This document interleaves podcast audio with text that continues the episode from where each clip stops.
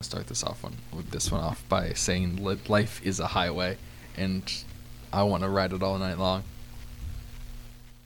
Hello, rea- everyone. And I didn't realize you were recording. I really didn't realize you were recording yet. Hello, everybody. Welcome to the classroom. How you guys doing? Um, hi, everybody. Um, we have a very special guest with us today. Um, it's my roommate, and I hate her. Hello, Rachel. I don't really hate Rachel. That was a joke. How am I supposed to follow an introduction like that? Oh. Um, Rachel considers herself a Hunger Games Fanatic. scholar. Yeah. I would say savant is what I've been doing. Yeah, it was my uh, favorite book series in middle school. I remember I saw the trailer for the movie. I was like, oh, that looks cool. Went out, bought the first book, read it in a week. Then I read Catching Fire, and then I had to wait for Mockingjay to come out. But I saw the movies, was obsessed, uh, have read the series many a times.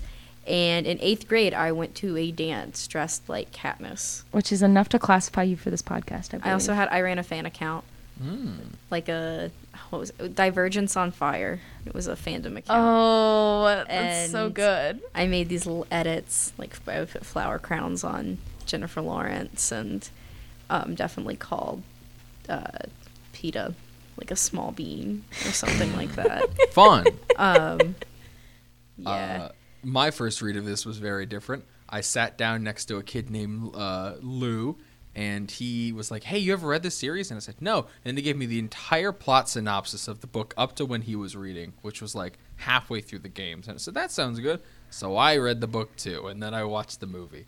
Uh, it was I was not super in love with it, but I did like it a lot. Um, I think I liked the second one a lot more, but now I can't remember anything about it. Uh, nor can I remember anything about Mockingjay. Uh, but the this read through so far has been has been fun. I actually I I think the writing stands up pretty well. Yeah, we were talking about this a little bit off mic, and the fact that, like, obviously, if you guys have listened to the Harry Potter segment we did and then the Percy Jackson episodes we did, um, a lot of these books do not stand the test of time, but these have for the most. Like, what now? We're only covering the first, not even half of the first book today. But overall, I think Susan Collins' writing stands up pretty well. Like it's not there's no some thin there's no thinly veiled anti-Semitism or awful attempts at symbolism for AIDS. Like it, Yeah, there's- Susan Bar Collins. is so low. Yeah, the the bar's pretty low. Um, there is no like, there's no stereotyping so far that I can see that is not like, that is not another character wrongly stereotyping somebody else. Like there was no like the writer adding a stereotype. Right, right, right, right, right. I agree. And I think overall, Susan Collins is her style also is very nice. Um, she does not use very flowery, like over dramatized lang- language. I don't know if that like is contributed to the fact of how dry of a narrator Katniss is, or if that's just kind of how she's how Suzanne Collins writes in general. But there is, if it's happening, it is immediately stated. There is no like roundabout way to it. Is this made me mad, and this is why. But it doesn't sound childish. Like I, I don't know. It still has a, like a nice, like it still has a nice like cadence and set to it, even though it's very simplistic. it is very it is it, it has a sort of characteristic to it that makes it sound nice and pleasant to read without being sort of burdened by all the flowery language because like you said that goes along with Katniss's character It is Yeah. very direct and to the point and any sort of deviation is usually a jab at someone or something often to protect herself Right. Um, and we'll get into that a lot. We'll talk a lot on Katniss's character. Real quick, we're going to do a, a plot summary in the best of our abilities. Like I said, we are only covering the first 10 chapters this week. We will cover the rest of the Hunger Games book next week. And I think we're pretty much going to do that for every book in this series, just because there is a lot that happens and it's packed. And I, yet again, I think that goes right along with the fact that Susan Collins' writing is very just here's what's happening. Um, okay, so we start off with Katniss in her little her shack of a home in the middle of a coal field in District 12. Um, she's getting ready for her day. She goes out into the woods, out to kill some things and hunt. We meet her best friend Gale, who's, uh, but um, that's he's an okay. Du- I would like to point out he is an okay dude. He's just a little bit of a jerk right now. He gets much worse. Yeah, he he on. gets worse, and I'm gonna hold that against him. That's fair. Um, but so then uh, they're hunting, they're getting ready, and Katniss is doing a lot of explaining and world building and setting up the the world that she is in. Goes back home, gets ready for the reaping, which is the ceremony in which all of the children are chosen to, to go fight in the battle royale um, of various children. Um, Katniss's little sister is picked. Katniss volunteers because she's like, "Hey, please don't, please don't mess with my sister. God, why?"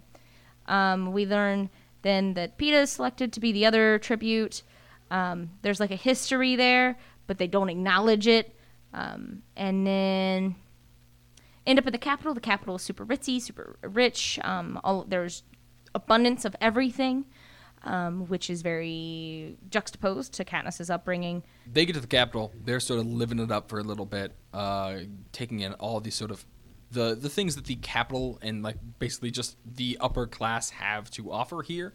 Actual lavish meals, desserts, um, full-bodied breads and soups, and then they meet with the sort of team that is supposed to like beautify them up and get them ready for the big games.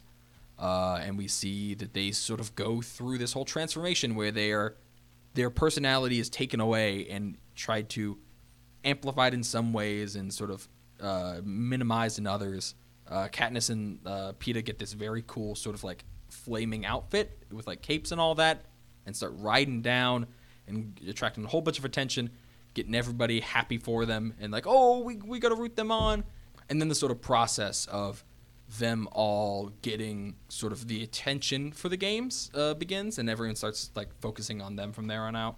Yeah, and then they start their training process in which they just they're, they're just learning di- different things. Um, by the end of the their like three day training period, they go in front of the like judges, the game makers, um, and by the time they get to Katniss, she's the last one to go. She's mad. She shoots an arrow at them. They reward her. Um, It's a good shot. right, right, right, right. the apple out of the mouth. right, right, right, right. She doesn't, in fact, murder them. And that's one of my, this is a little tangent, but that's one of my favorite lines from that section. Is she's literally like, if they were, if I wanted them dead, they would have been dead. And I'm like, okay, all right, um, Bold claim, probably accurate. right, probably accurate, but all right. Um, and then we roll into they're getting ready for the interviews with with um, Caesar Flickerman. Uh, this like. I it's Stanley Tucci. I don't- Yeah. I just see it as after the movies cast him. I was like, yep, you know what? That's that's actually just who it is. Um, they go through their interviews. Katniss, you know, does her twirl. Her dress catches on fire, but on purpose. Um, and then Peeta drops the bombshell that he's that he has a huge crush on her and that he's had a crush on her since they were kids. Um, we are immediately then thrown to Katniss shoving him into a vase and being like, "Why would you say that? I look weak."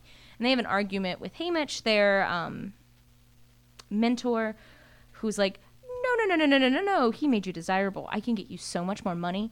And then we uh, end our reading uh, with Katniss going into the arena. Um, yeah, I think that that, that about sums it up. Uh, Right. it, it, we are left, uh, like Haley said, right before the games start. Uh, Right. This is also, I think it's worth noting.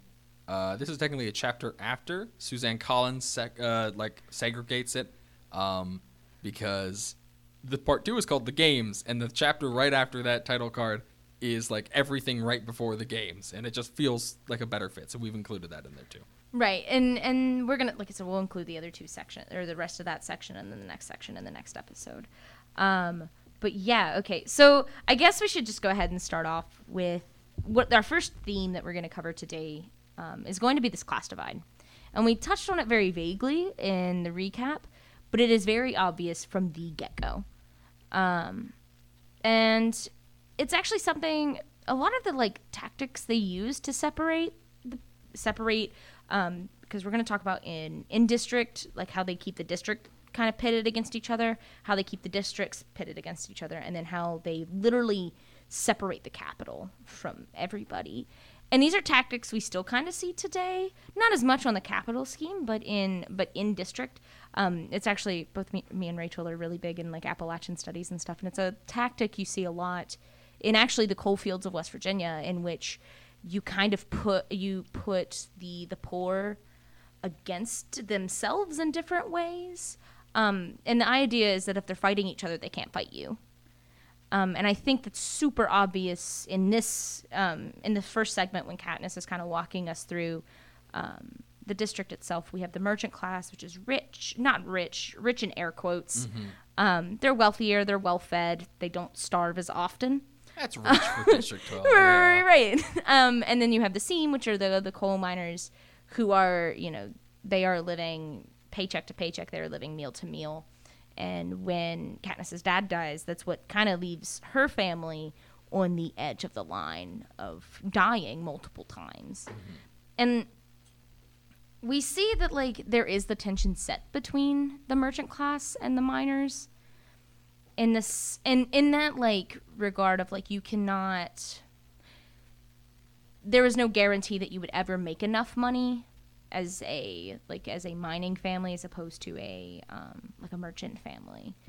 And that isn't a like a true line to appalachia now but i think that like inner class squabbling is i mean i was talking today in a class about like friends of coal versus the like the friends of the mountains movement and how the whole goal of it was the fact to just keep them keep the citizens arguing amongst themselves so they don't have the energy to address the the bigger issue happening. So um yeah. I don't know if you have anything on it. Uh, yeah, I think that's um, the sort of class divide that is sort of thrown into this is a very big driving force of how the Capitol both gets power and sort of Suzanne Collins relating this to um, like real life in general. I mean, not only because she specifically chose for District Up to Right, be in right, right. Appalachia. Um, Well, and another system too, I completely forgot about was the the tessera or the I don't. That's one of those words that I read it and I've never heard anybody else say it, so I do not know how it's pronounced. I think I think it's Tessera. It's the system that they can put more names of themselves into the like polling for the Hunger Games in in exchange for what is it? Like, Like- years worth of rations for of like bread and oil and water. Right, for every person in their family. Mm-hmm. And it's like because we have the scene where um, Gale and Katniss are going to give the strawberries to the to the mayor, and Gale makes that comment at at the mayor's daughter, and is like, "How many?"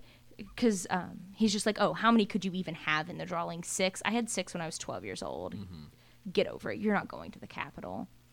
And I think it's that that energy is what really reflects that there. So, sorry, I interrupted you. No, no, you're good.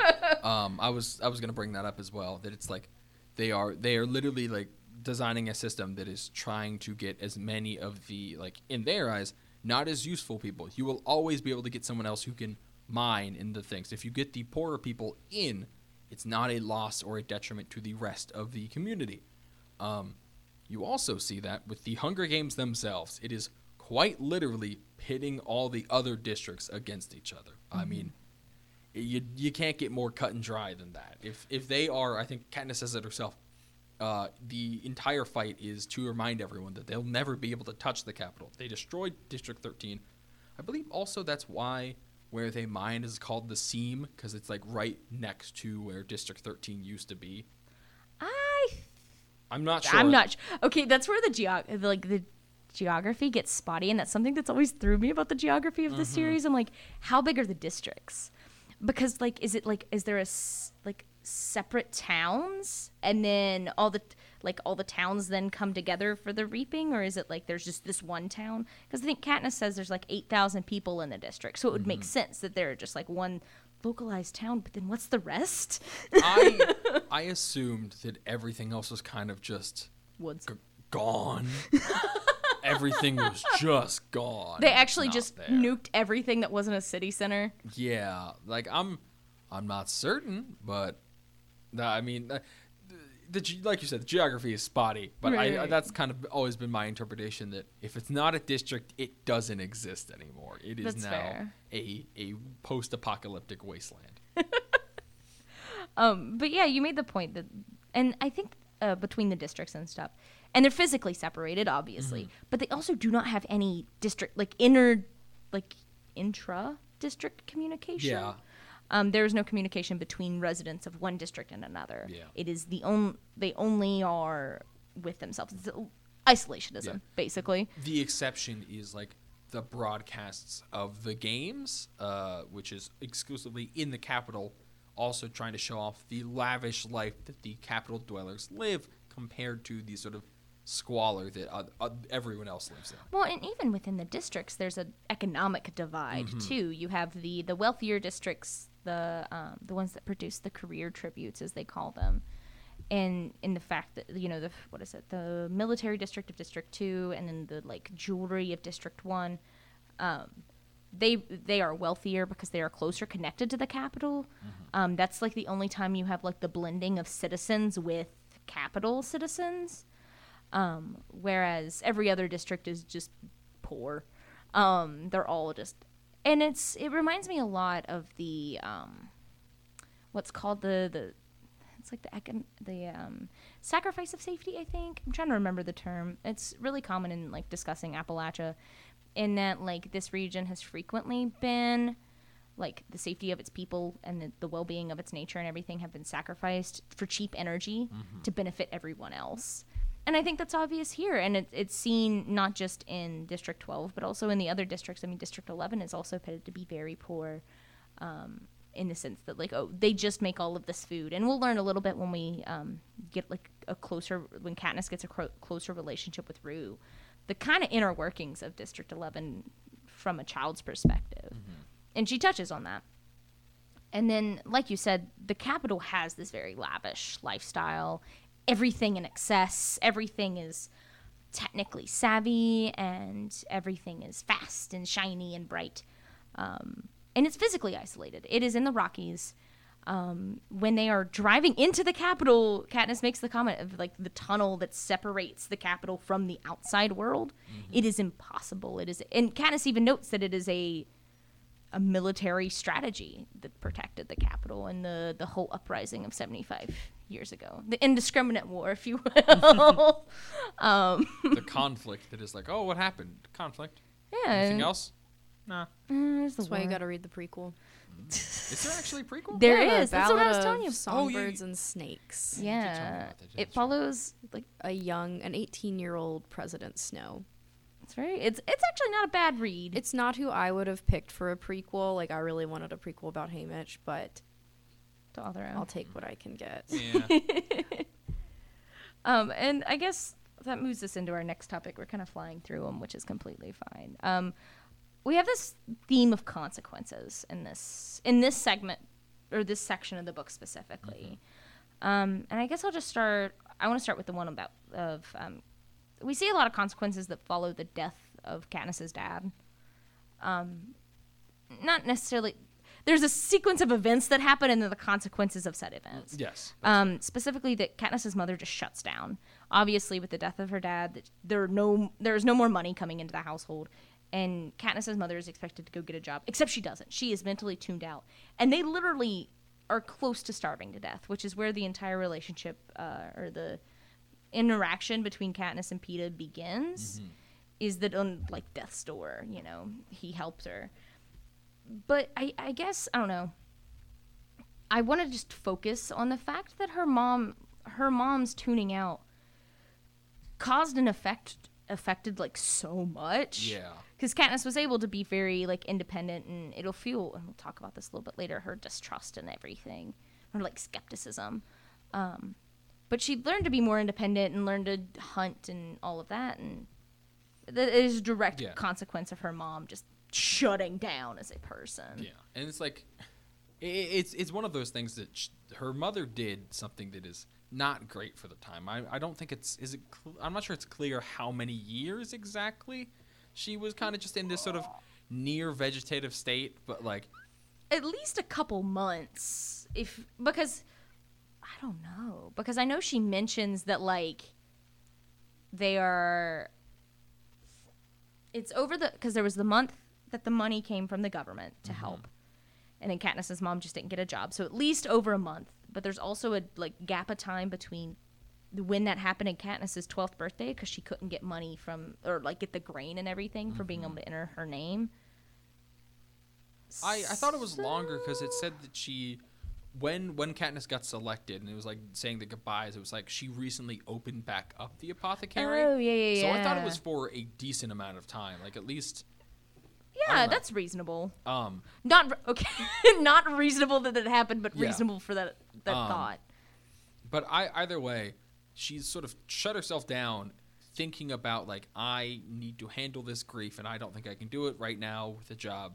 Uh, but because of that choice, she did not think of the consequences that led to that, and thus kind of nearly doomed both of her kids. I mean, Katniss was the only person putting food on the table except for uh, Missy. Is that the name of the goat? Lady. Lady. That's what it was. Well, but even that doesn't happen for a while. Mm-hmm. The, the, the scene that you know that Katniss is walking oh, back from the Hob, the like trading center, with her bag of baby clothes, and she's Mm-hmm. like, "If I sit down at this oak tree, I'm just gonna die." But honestly, maybe that's the good option. It's like, okay, all right. Yeah, like oh, this is a this is a child talking right now.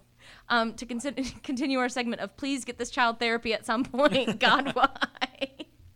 um, and um, one point that you wanted to bring up was the consequences around the Avox girl. Oh yes, uh, so the sort of red-headed Avox girl, uh, running from like an undisclosed d- location. Her and her brother, Katniss and Gale, uh, saw these people running, and that they were being chased by um, the Capitol and did nothing as the the boy got speared through the chest and killed, and the girl was like grabbed and I think flown away in a helicopter.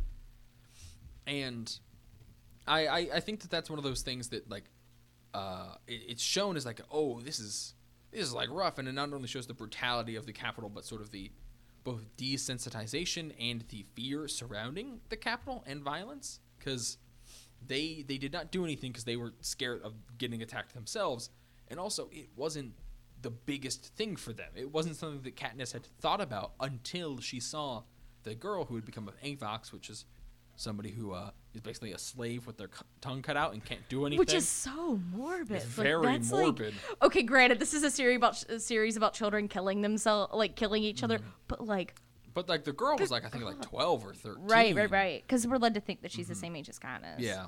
Um. Uh, but it's it, it's it's scary, and it's I think it shows the consequences of that because she did nothing then.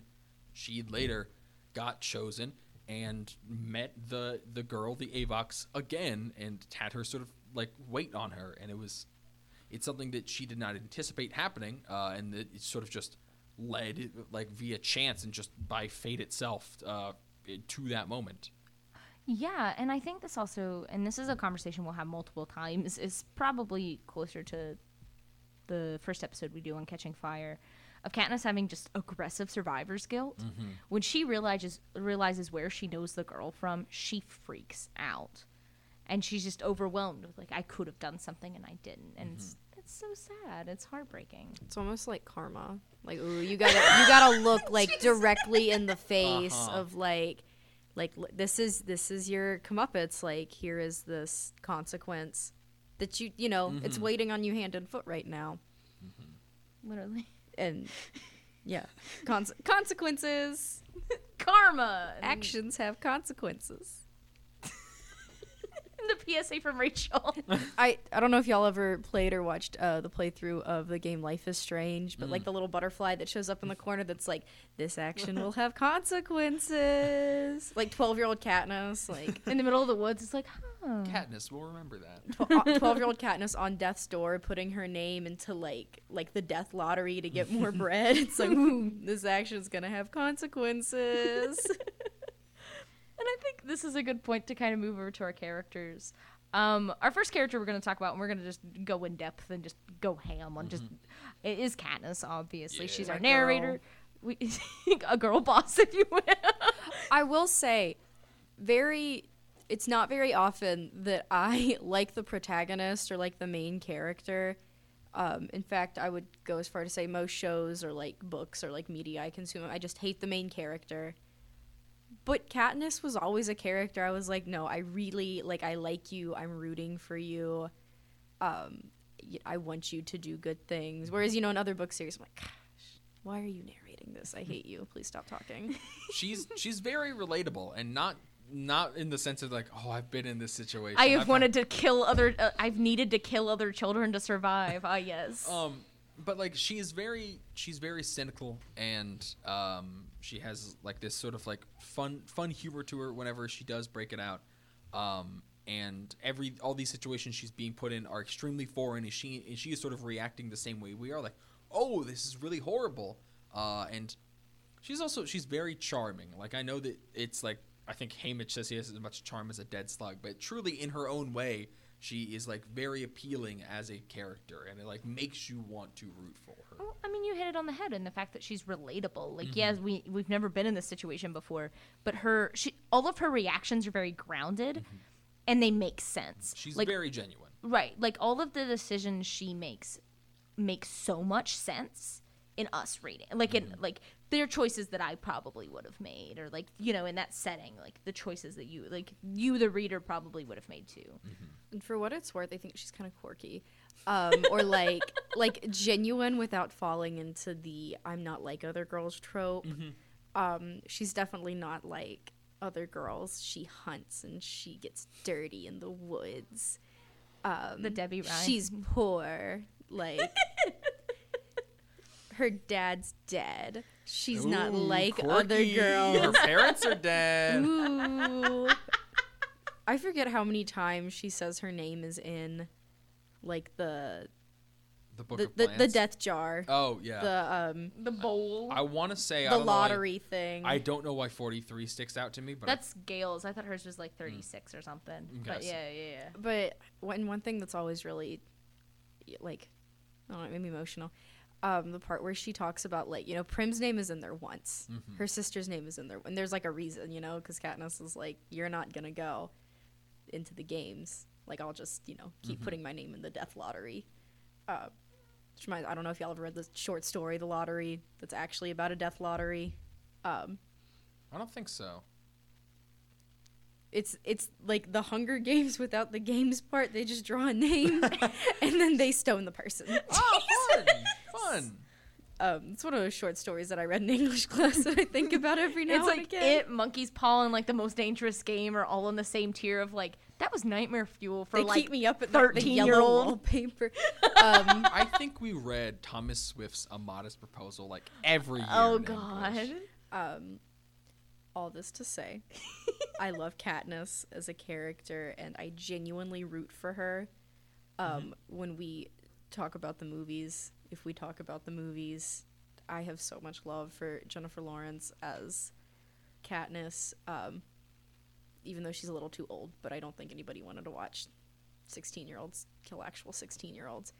Um, but I think just as a character, like she is this strong girl boss, but like unironically, in the way that like you know little girls can relate not to like the killing other kids part, mm-hmm. but to like the the allegiance to your family and like this desire to you know like sh- while she has this like sense of self-preservation she's not selfish you know like her her sense of self-preservation extends out to like her friends and her family.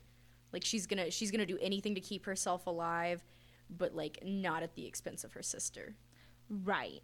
Well, and I think that that kind of ropes into the couple points I wanted to like talk about with like about Katniss. Um specifically like her like she's naturally very like weary of other people. I mean, she says that it takes her a year or two to get like to become friends with Gale. But still, even when we meet them and they're good friends, there's not a doubt in my mind that Katniss would, you know, not necessarily. I'm not saying she would murder Gale in the middle of the woods if it came to it. But I'm saying like if it was between Gale's survival or her sister's, she wouldn't bat an eye. Like there's like like you said, uh, the prim is the like the line of like that's where Katniss's self-preservation ends and where protecting her sister that is her personality. but even then i think she understands there's like a like a part of herself that she has to keep alive so that like prim is alive you know it's like on an airplane like you got to pull your mask down first before you can start putting it on other people Right, right, right, right, right. I agree. Yeah. Um, I do. I want to talk about kind of the relationship she has with a lot of different characters that go into like she is naturally skeptical of everything she comes in contact with. Like she's that might be another reason she's like a good narrator that we all relate to is that she is just naturally like I don't trust that. I don't sure why I'm I don't trust it, but I've got a feeling that I don't trust that, and usually it's right. Um, and and she and we see that a lot in her like relationship with Peeta in this book. There are multiple times that any of his actions that he he does, she's like, I do not trust him. Why is he doing that? It, it, there is an ulterior like an ulterior motive to mm-hmm. this, and even if there's not, she's naturally just thinking ahead of this. She is playing 4D chess with this mm-hmm. like with everybody around her. I think it goes further than just mistrust or like like distrust, but rather she thinks she knows what's going on in a lot of people's heads. I think that's also very prevalent in uh, dumb word. Sorry, let me restart that. I think that's also very uh, obvious when uh, the Avox girl confronts her after uh, Katniss sort of gets back from the private showing of her skills, whereas she's like, "I, you, you must hate me. You must hate me. Uh, like, just stop tormenting me." And she's like, "No, it's okay. Uh, if, if anything happened, this would have happened to you too. It was fine that you didn't do anything. I don't hold anything against you." Right. Uh, and even then, Katniss didn't do anything. She didn't have like a revelation when that happened. She just sort of said okay and went to bed. And I'm not sure if that was that she didn't trust her to be telling the truth, uh, or if it was just she didn't want to hear that and she wanted to like keep her perception in her head. But I think that that moment is sort of a push towards Katniss understanding that maybe her the walls that she put up isn't exactly the best thing for her. I'm not sure if I'm making sense. No, no, no. I think that I think you're on a point there that we see, especially developed throughout the series of like realizing that the narrative that she has about other people isn't true. I mean, we really get that a little bit in that that first chapter of the second half, that chapter ten there, um, after Peeta, you know, says that he's been in love with her. She immediately starts questioning him, and he's like, "You don't get it, but that's fine." Like I recognize this. You're the one who's going to go home, and I'm okay with that. And she just cannot like accept that that's just his motive, that that's his thought pattern. Um, and she re again kind of just reestablishes that narrative that she has. Like, no, no, no, this is your way of trying to get under my skin and get to me. And I, yeah, I think that's a key part of her characterization, her character as a whole. So, yeah, I mean, she's been given no reason to like trust the world or to expect good things to happen to her. oh God, no. I mean, obviously, I have not been in her shoes. Um, Really?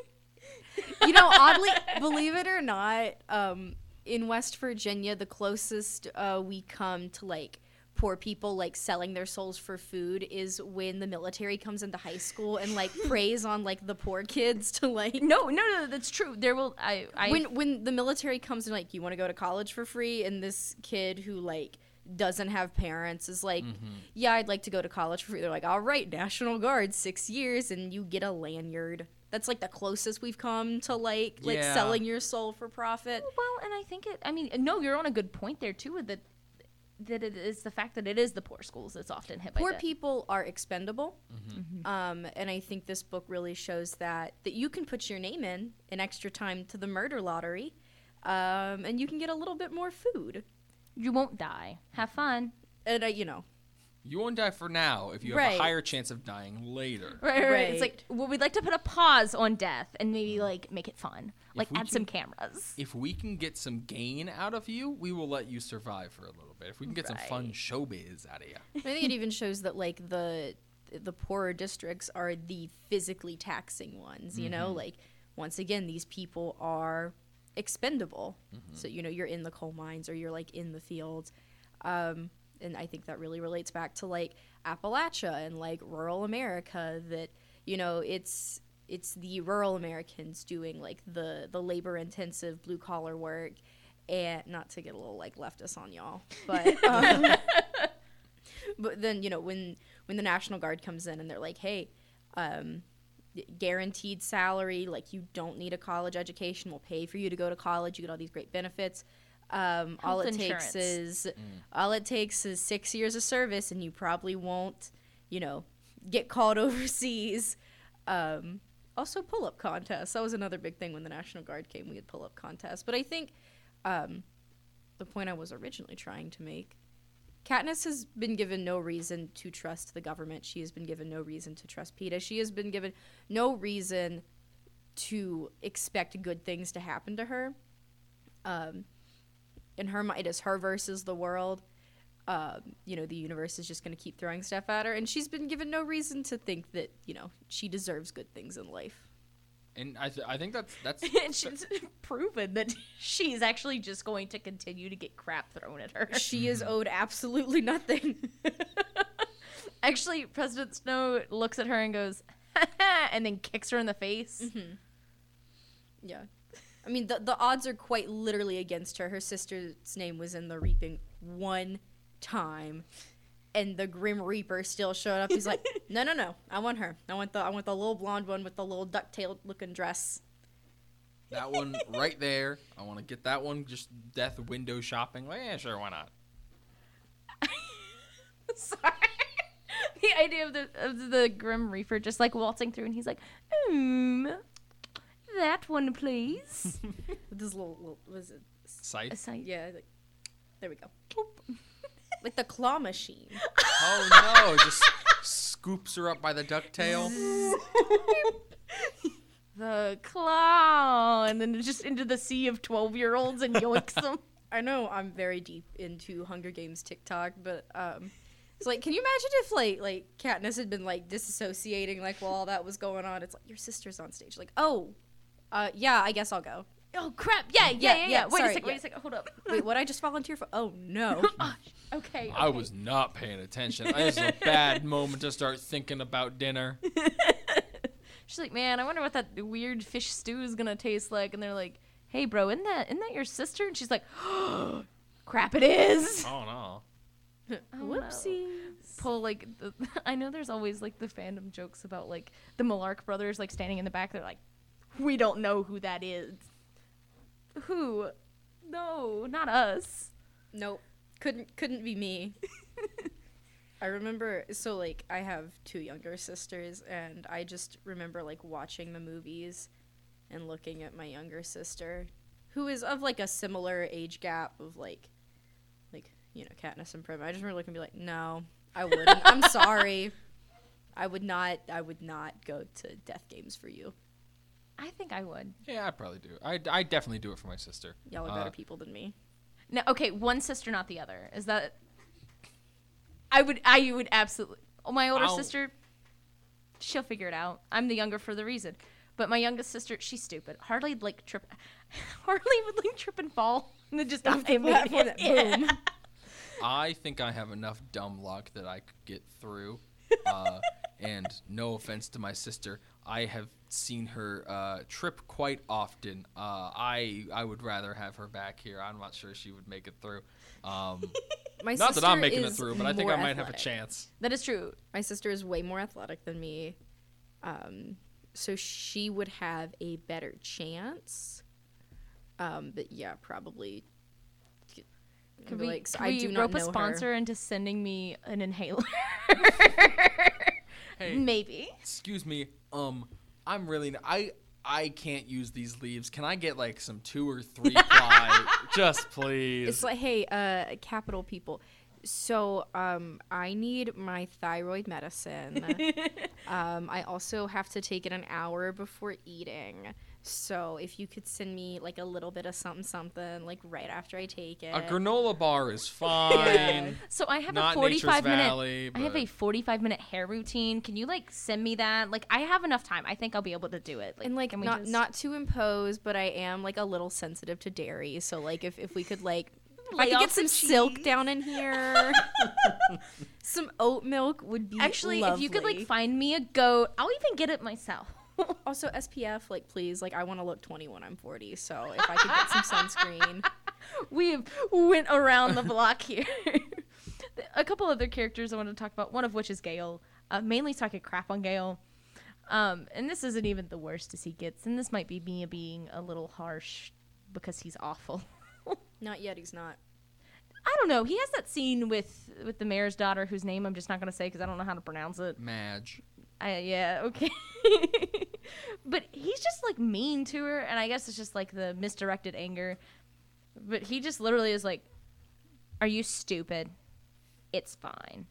I feel like Gale would drink monster energy drinks and crush them to his forehead while making eye contact with you in like the middle of a high school classroom. I don't know that that's a fair assessment. I think he falls into the same. No, I'm not a Gale apologist. I will go ahead and put that in there. I'm not going to sit here and defend this man, but I will say I think he falls into the same category of he has no reason to expect good mm-hmm. things to happen. He is jaded.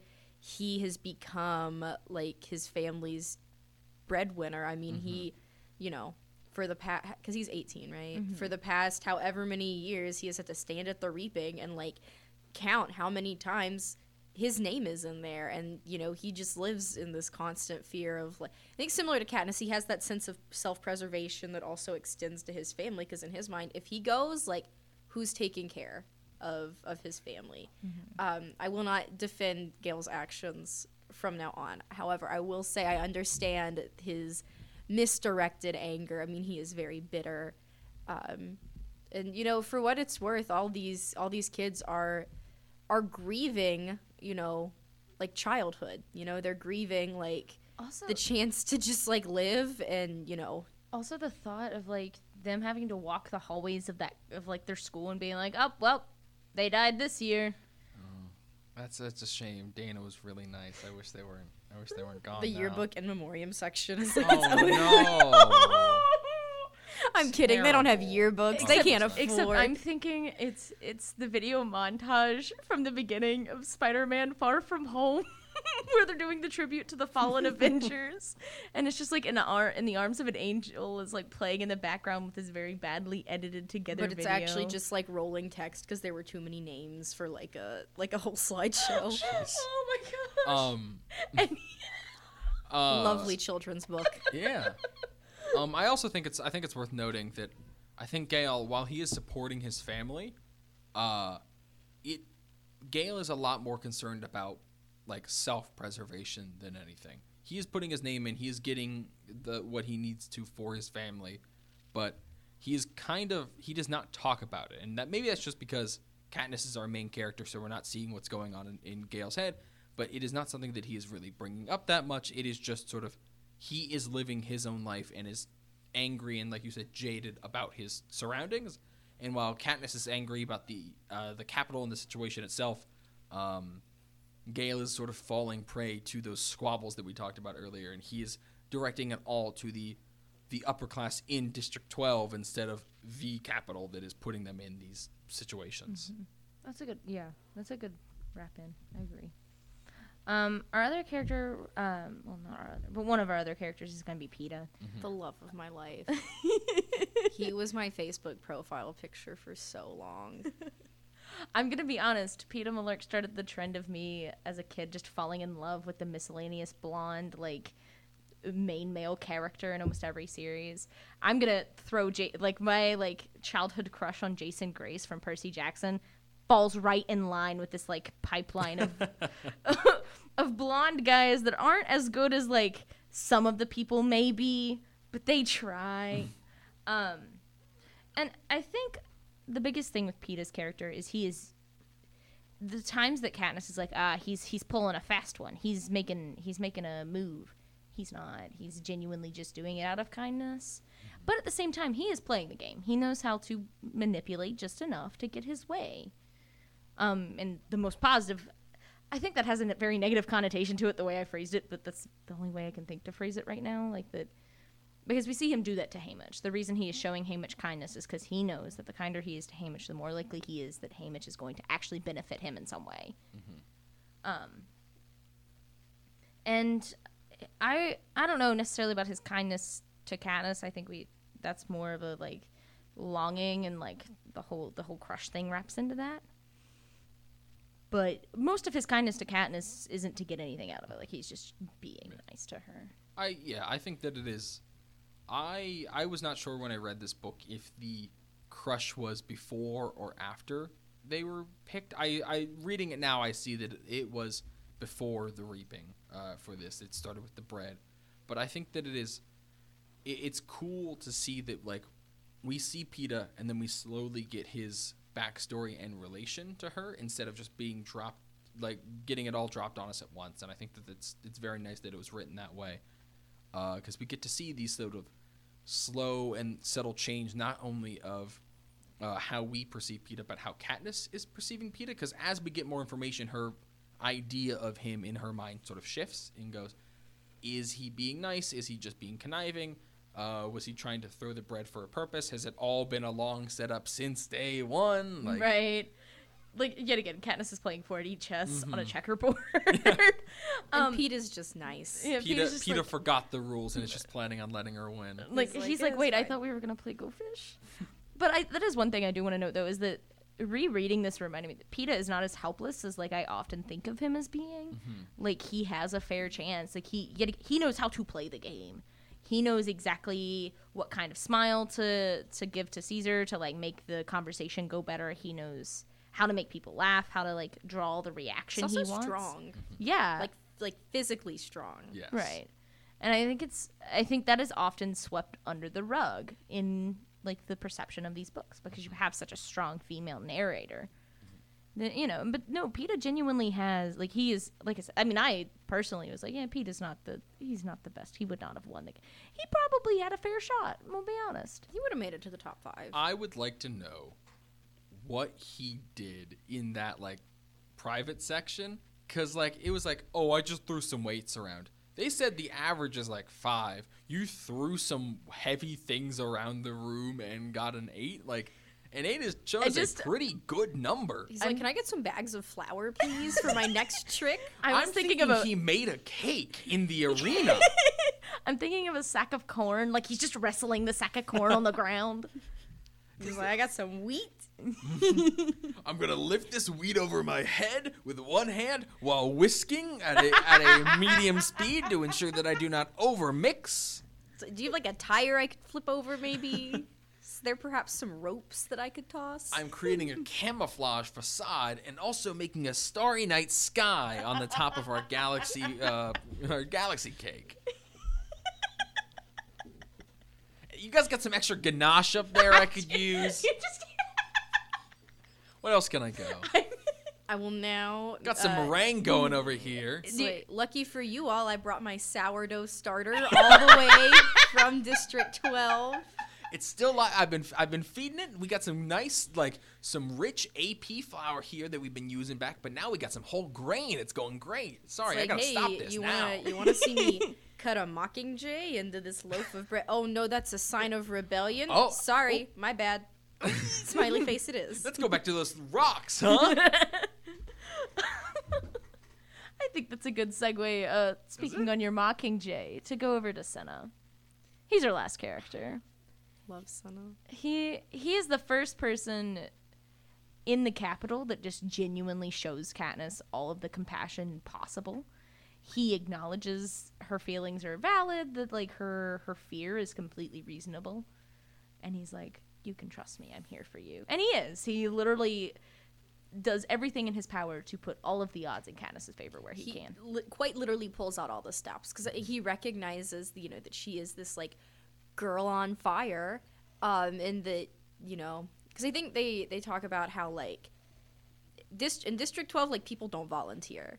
You know, the the volunteering comes from like the the districts that have like these career, um, they they're called the careers. You know, Right. um, but he like he like sees that tenacity in her, and you know pulls out all the stops. I think you know they talk about like the on fire like Legit on fire. like legitimately they set them on fire because he wants to give her the best possible chance. You know, he's like, I'm not gonna. Now he's not gonna dress her up in like a coal miner's outfit. No, he's going to make her this like beacon of like hope and this like sparkly thing that the Capitol can just like latch onto. and they do. Mm-hmm. They eat it They up. love it. I I think that there is something about Cinna that I think that we have not addressed yet, which is that he is I'm not sure he is a nice person to be nice. I think, and maybe you guys can debate me on this, I think he is a nice person to get the results that he wants. Because there, it, it is even. I think Katniss mentions it uh, while he's preparing the fire, that she sees like an almost like like sadism in his eyes that he's like ready to do anything to get, not only get results for his thing, but to get as much approval from the Capitol uh, as he can. Any attention on her is attention to him. Mm-hmm. But and that's I agree. Like he's definitely got like the the the background knowledge there to be like ah, pay attention to look, look what I did. Look at this mm-hmm. amazing thing, and he will you know he'll go down and like he'll have the the na- like the banner basically in in the stylist world. Well, if because if she wins, he wins. Mm-hmm. you Right, exactly. So I don't think it's out of pocket to say that like part of the reason he wants her to do well is because it reflects on him. Mm-hmm. You know the way she looks, um, you know, and I'm sure it helps that she is just this like ball of sunshine, just so so lovely to work with. Um, but yeah, I mean, he wants her to do well because then that's gonna reflect on him. But I don't know that he's doing he's doing it for like career success, but he's not doing it to move up. Like he tells Katniss that he's like, no, I wanted this district, I chose this one, and I think yeah. Right. He's like, I'm not. It's it's not like, uh, I guess, you know, I'm gonna try to work with you if I can. He's like, no, like, let's go. I have on this fire." big brain idea to light you on fire, literally. Also, like, Lenny Kravitz. Yeah, I will. These movies were cast so well. They were cast Stanley very well. Tucci, like I said, well, Stanley Tucci's number one right there. I yes, just like like Lenny Kravitz. Like I Yeah, he bodied he, the role He too. plays it so well. He looks the part. Um, I, I could gush about the casting for ages. I won't, but I'll be honest. Lenny Kravitz. I'll be honest. Movies, Cinna, always peeved me uh, the way his beard was shaved. Like it was just like that's not a. How much effort goes into like shaving that fun little spiral in the little? Oh no, no, you're thinking of um the game maker. Am I? Yeah, Seneca, Seneca Crane. Crane. He's got the weird beard. You're right. I am mixing those two up. I, I Yeah, apologize. Cinna is the what he's. I don't even know how to describe Lenny Kravitz as other than just like He just he like it's gonna sound weird. I don't. He looks shiny. but not in a greasy way. Well, because he's like literally adorned with gold. You know, Right. like Katniss talks about. I think like his gold eyeliner. Um, he's shiny. Um, and I think the character kind of like emits that like. He's not warm in that he's like this like friendly, bubbly person, but he just like He radiates like we're gonna do this and we're gonna do it the right best way ever. Right, and he's he is, you know, shiny, but he's not like flashy Mm-hmm. or audacious. It's like very tasteful. Um, you He's know, also grounded. yes, to kind of juxtapose like um, Effie, who is audacious, over the top, um, literally like gold and shiny and sparkly. You know, if we want to, oh, go ahead. No, go for it. If we, I remember not liking Effie at all. I I'm kinda- with you. I kind of liked her in this book. I kind of thought she was a little fun. Now, I okay, I don't like her as a character, but I like. There's a lot more to like. I think in the second reread than I think because there it, it it is shown, especially in the scene where uh, Katniss like right after the, the dinner scene after she uh, pulls her stunt uh, by shooting the apple. There is even like a sort of twinge of she's realizing that the, the the system is kind of not great. She's like, well, they should have been paying attention to you. It is their job. I don't know why they're doing that. And then she like realized, oh wait, hold on, I shouldn't be saying that. It reminds me when you, when you're like in a when you're very politically like as a, like in the left and you're like you hear somebody like you know what actually capitalism sucks and you're like yeah There it is. I feel like you you like Effie as much as you can like someone who is ushering children to their death. Of course, like yes. as, as far as like Capitol citizens go Mm-hmm.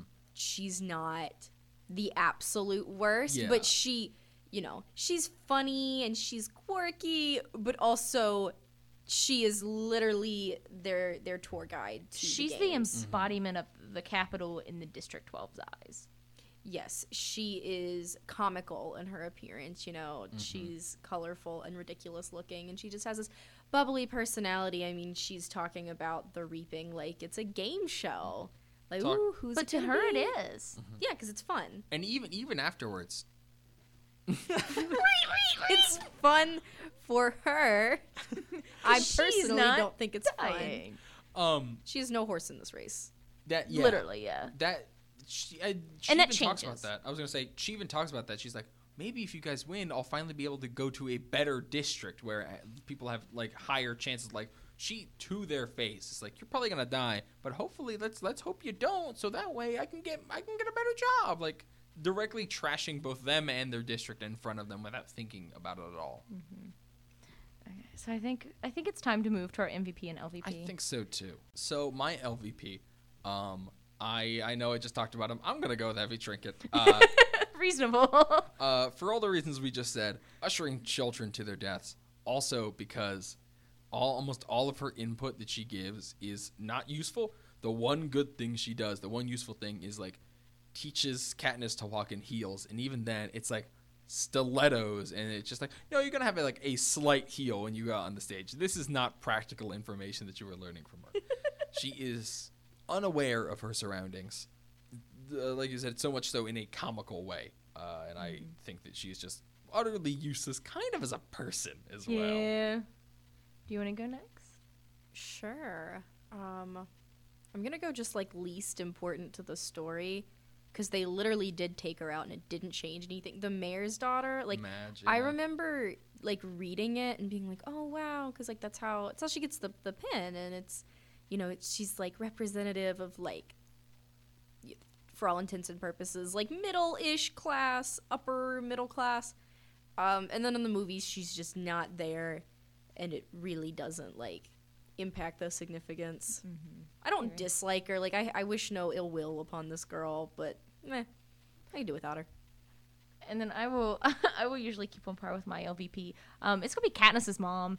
Yeah, Yeah, sure. She's the reason She's Katniss is like does good. Th- yeah, I get that, but your kids are dying. Oh, she's sad. I'm gonna be so sad. I don't feed my children for uh, either Two to six- five business years. I was gonna say six months to four years. right. So yeah, my LVP, Katniss's mom. That is There's no entirely support groups in District 12. Like She's grieving. Yeah, I get that, but I don't know. At some point, your kids have to be a little more important than that. Like, mm-hmm. and th- they were I'm not a. Katniss mom apologist. I'm just arguing for argument's sake. You have this. And you're a devil's advocate, huh? it's the same energy as like Snape apologists. I'm gonna be I- honest. no, with you. don't even. MVP. I will go back in time and hop on a Harry Potter episode just to just to fight Snape. not Alan Rickman though. Alan Rickman. Um, MVP's MVP is a little bit harder because I'm trying to think of Not Katniss. well, not Katniss, and also because this is the s- section, so I, can, I don't want to use my Right. prior knowledge uh, really for Right. like after the games. Um, but I think my MVP is gonna go towards. Um, I guess I'm gonna go towards Katniss. Yeah. Uh, listen, you. Yeah, I'm an easy book to read. Um, K- Katniss uh, does a lot for the story. Uh, in in a lot of ways, not only main character pushing the plot forward, uh, but her character is what compels a lot of like the interesting parts in this. If you took a character such as, uh, I don't know, like Peeta, if he was the main character, he a lot of he would be sort of a passive observer in what was happening around him. Uh, not really thinking about too much strategy until the oh I'm gonna tell her that I like her uh, thing comes up everything that Katniss does feels in character and does a lot to make the plot interesting, such as shooting the apple out of the pig's mouth. That's not something that a lot of characters would do, uh, but it made for a very interesting and cool twist to like that whole scene of like, oh, they're not paying attention to me. That is very much in character and is very cool. I'll give you that one. Just like my fa- one of my favorite characters is Haymitch. Um, not not quite yet. I feel like Catching Fire we get like a little bit more from him.